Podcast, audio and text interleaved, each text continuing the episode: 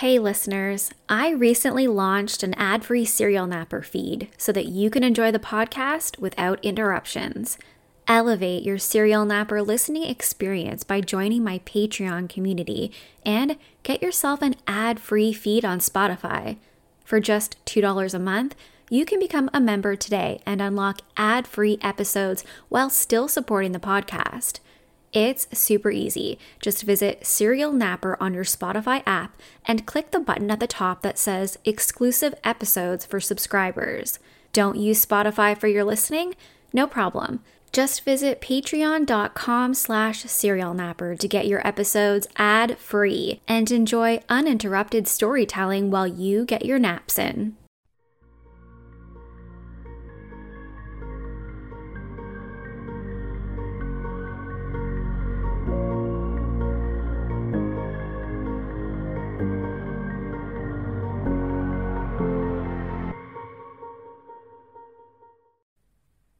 Hey everyone, my name is Nikki Young and this is SerialNapper, an international true crime podcast.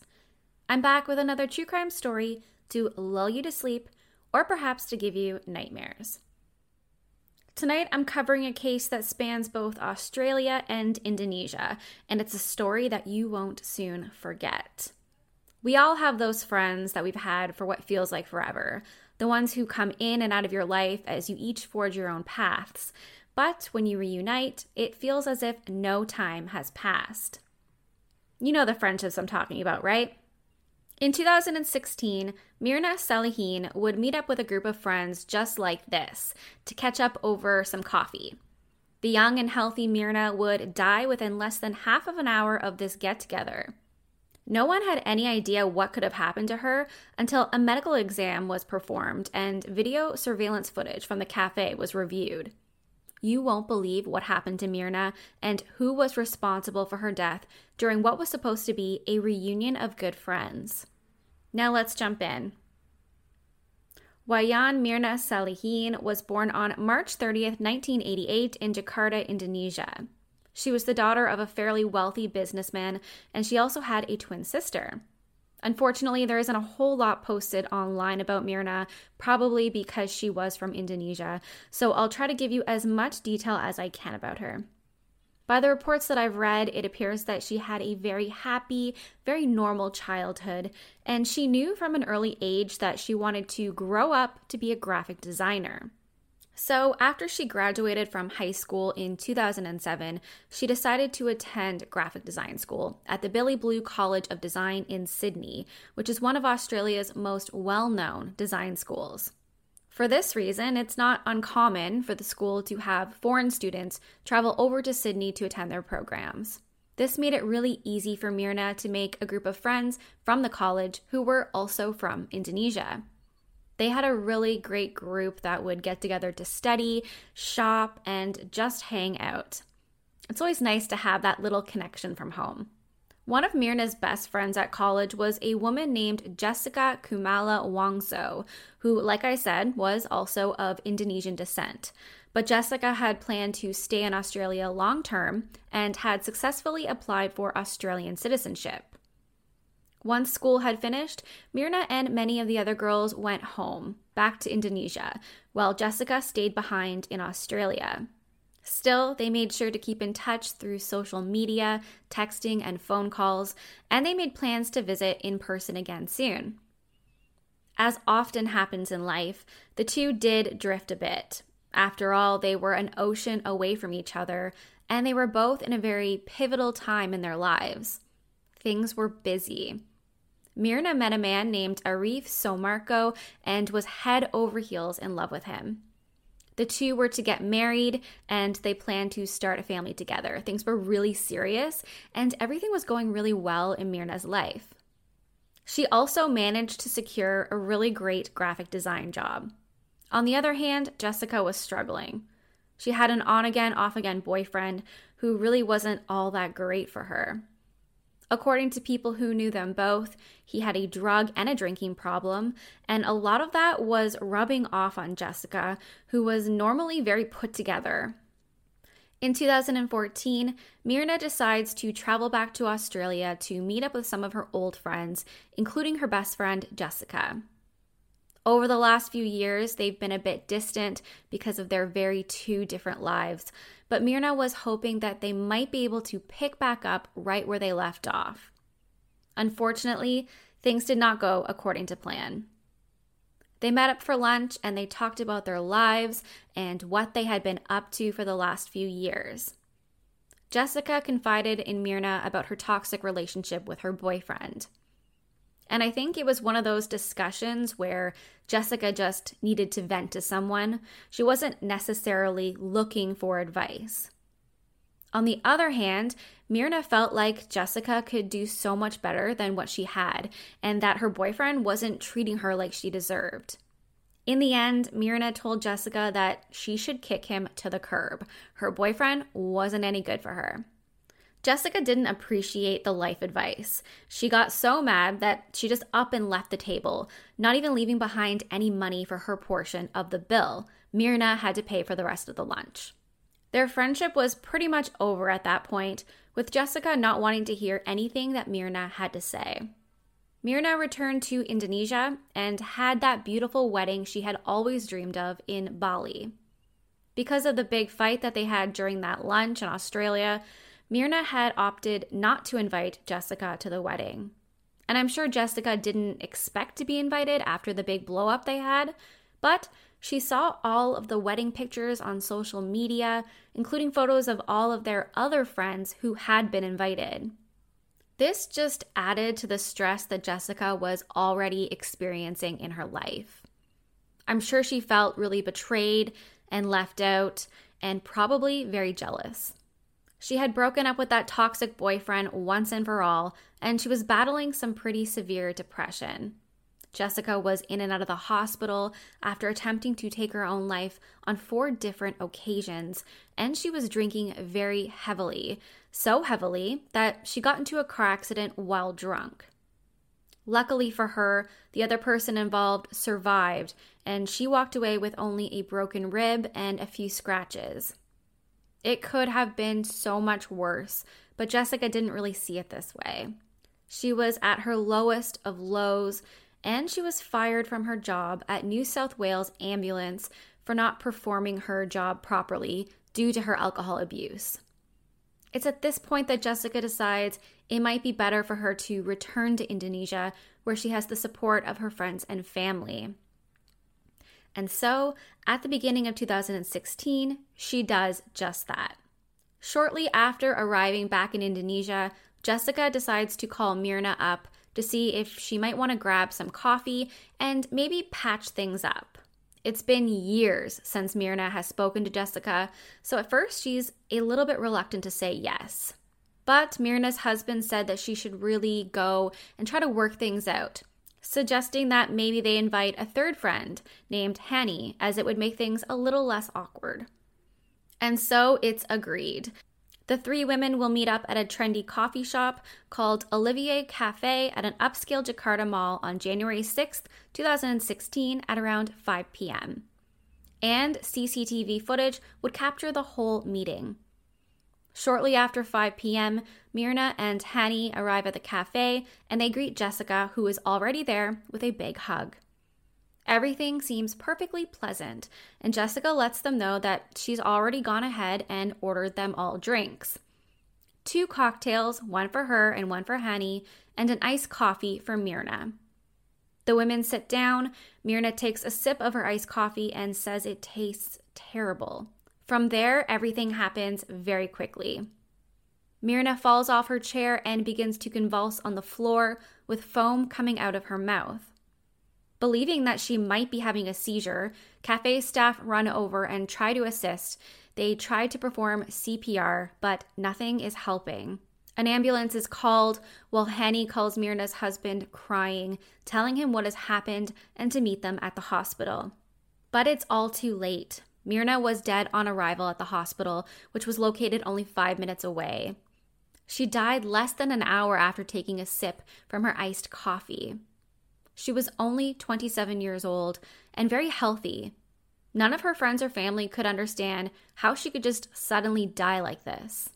Back at the coffee shop, they begin to look at their equipment, their supplies, trying to find anything that may have made Mirna sick, but they couldn't find anything. And another ten iced coffees were served earlier that day without anyone else getting sick, so they weren't really sure what had happened. At first, this was believed to be an accident, but everything would change when the medical examiner looked at Mirna's body. While a full autopsy was not done due to religious reasons, the medical examiner did report that her intestines showed corrosion. This meant that she may have been poisoned, possibly with cyanide. Her mouth was also blackened. Now the police were ready to step in. They went back to the cafe. Unfortunately, the iced coffee that Mirna had consumed had been thrown out by the staff, so they weren't able to test it. But they did interview all of the staff who had been working there that day, and several of them pointed to Jessica as behaving very strangely. They stated that she had been in the cafe earlier in the day and had just sort of sat there by herself long before her friends ever arrived. They also said that she was acting really weird when her friend was convulsing on the floor. She seemed very calm and was yelling at the staff that they had put something in her drink. Police pulled the C C T V footage from the cafe that day and confirmed their statements. Here's what they saw in the video. On January sixth, the day of the meetup, Jessica gets to the cafe early. I mean really early. She arrives at around three thirty p.m. She sits at a table for a bit, and then she gets up and leaves. She's seen on the C C T V footage returning to the cafe around forty minutes later, now carrying three shopping bags that are full of soap. She says that they're gifts for the friends that she'll be seeing. She's still very early to the meeting, but she decides to grab a seat at table fifty-four and wait. A while later, Jessica goes to the counter and orders some drinks, two cocktails and an iced coffee. Again, this is a little bit strange because she's still very early, and why would you order drinks so early that are just going to sit around and melt? When they arrive at the table, she puts her three shopping bags on the top of the table, which again is a really strange thing to do. The three bags kind of obscure the view of the three drinks. She makes a series of movements over the bags, but the video is kind of fuzzy, and it's not completely clear as to what specific movements that she's making. Police say that they believe this is when she would have put the cyanide in the iced coffee. A while later, she takes the bags off the table and puts them back on the empty seat beside her. She continues to wait for her friends because, again, she is insanely early, like an hour early. At around five fifteen p.m., Mirna and Hani arrive at the cafe, and they all greet each other with hugs. They sit down at the table, and Jessica gives the drinks to her friends. She gives the cocktail to Hani and the iced coffee to Mirna. Mirna takes a sip of the coffee and makes a hand gesture as she says that the drink tastes disgusting. She asks Jessica to taste it, but Jessica refuses. Hani, however, does take a small sip. Moments later, Mirna begins to convulse on the floor. This is when, allegedly, Jessica accuses the cafe staff of putting something in Mirna's drink. And they say that she seemed way more concerned about blaming them than getting any kind of help for her friend. The video footage is enough for the police to formally arrest Jessica and charge her with Mirna's premeditated murder, which carries a maximum penalty of the death sentence. In Indonesia, that means death by a firing squad.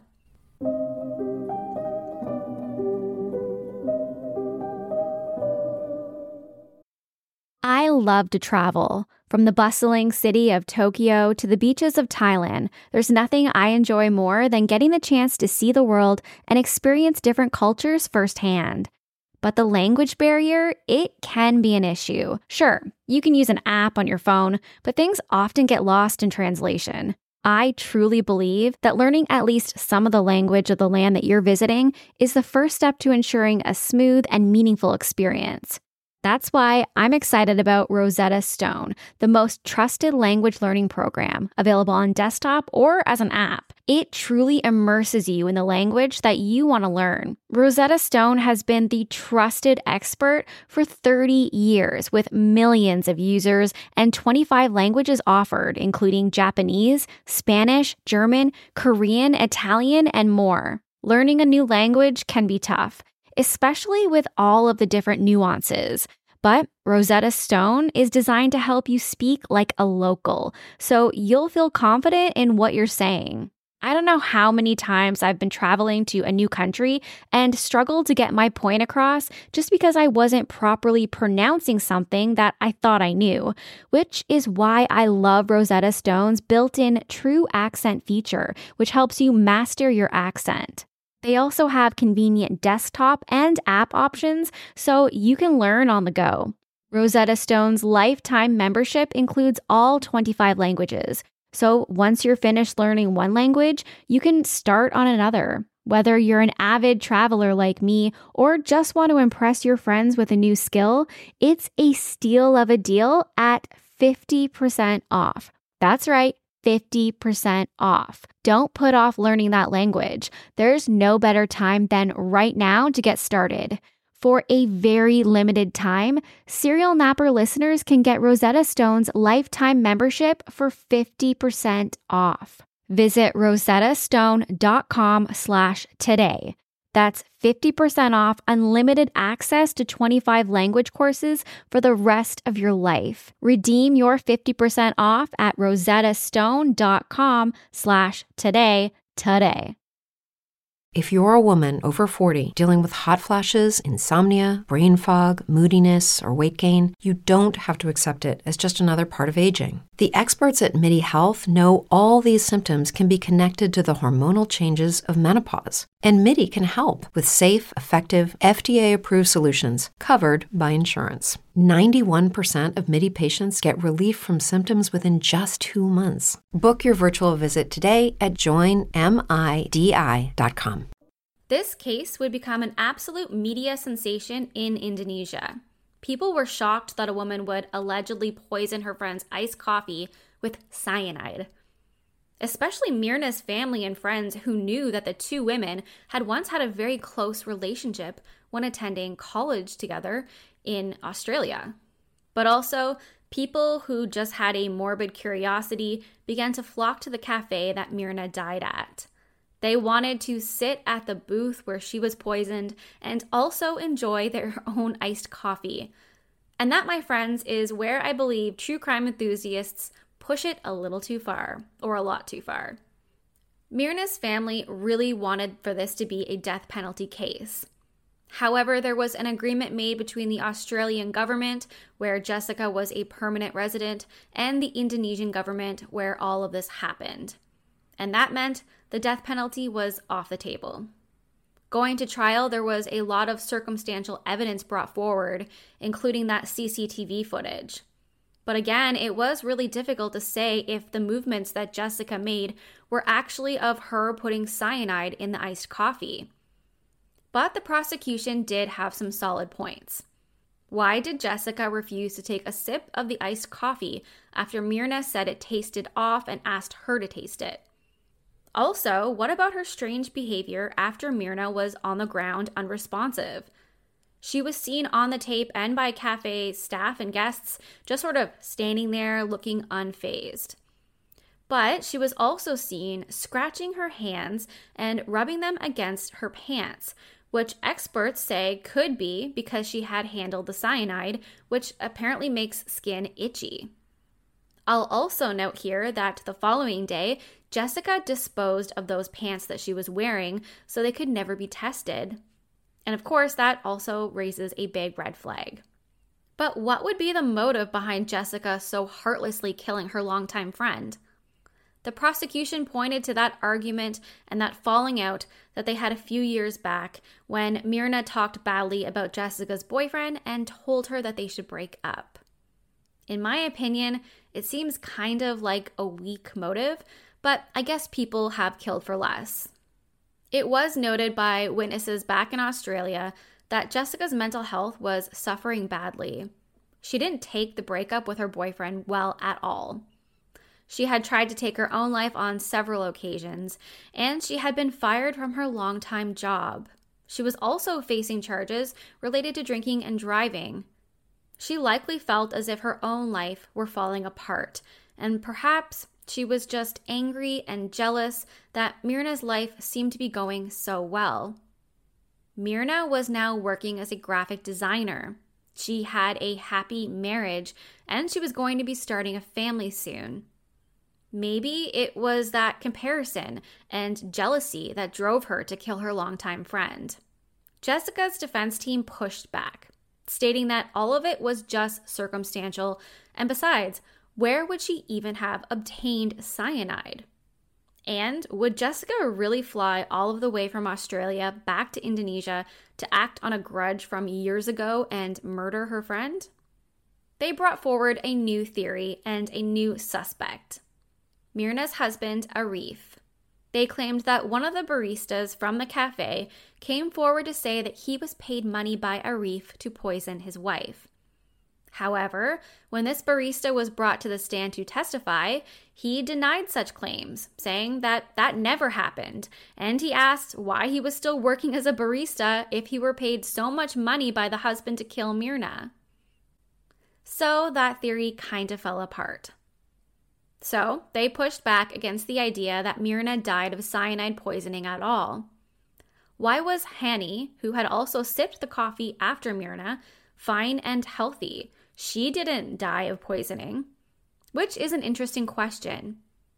Maybe she sipped it enough to have it touch her lips, and then she just sort of let it go back into the straw because it tasted so badly. I'm not sure. According to expert witnesses, there's no toxicological evidence for the ingesting of cyanide. And while there was some cyanide found in Mirna's stomach, it wasn't enough to kill her. Unfortunately, the only way to conclude if Mirna had died of cyanide poisoning would be through an autopsy. But due to religious reasons, her family refused to have one performed. In my opinion, the defense team actually makes a compelling argument. Cases that are based entirely on circumstantial evidence are quite difficult to prove. And then without an autopsy, and the fact that Hani was also seen on video sipping the same coffee but was okay, it does create doubt. But is it enough to save Jessica from serving jail time? The trial went on for five months and it was broadcasted all across Indonesia. Less than a year after Mirna's death, on October twenty-seventh, two thousand sixteen, Jessica Kumala Wongso was found guilty of the murder of Mirna Salihin. She was sentenced to twenty years in jail, and she was very lucky to escape the death penalty. The day the verdict was read, the courtroom was jam-packed with people who supported Jessica and really believed that she was innocent. Jessica gave a statement saying that the trial was unfair and one-sided. She has since tried to appeal her conviction, but it's been denied every time. During my research, I found something kind of interesting. There is an Instagram account for Jessica that is still live from before she was ever charged with murder, and she only has nine pictures on it.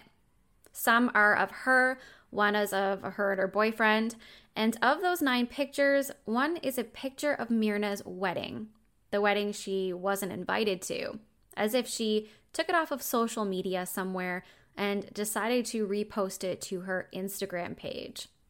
One of the comments on the photo is from someone who appears to be a mutual friend, and when translated to English, it says, "How come you're fighting? It isn't good. Respect each other and don't hurt other people's heart."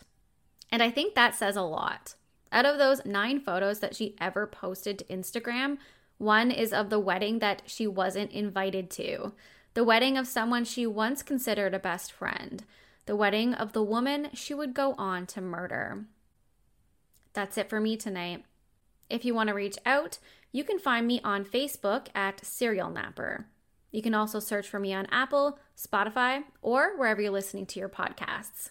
Check me out on Twitter at serial underscore napper, or I'm on YouTube. That's Nikki Young, Serial Napper, all one word. Until next time. Don't be a coffee spiking, Jessica. Bye.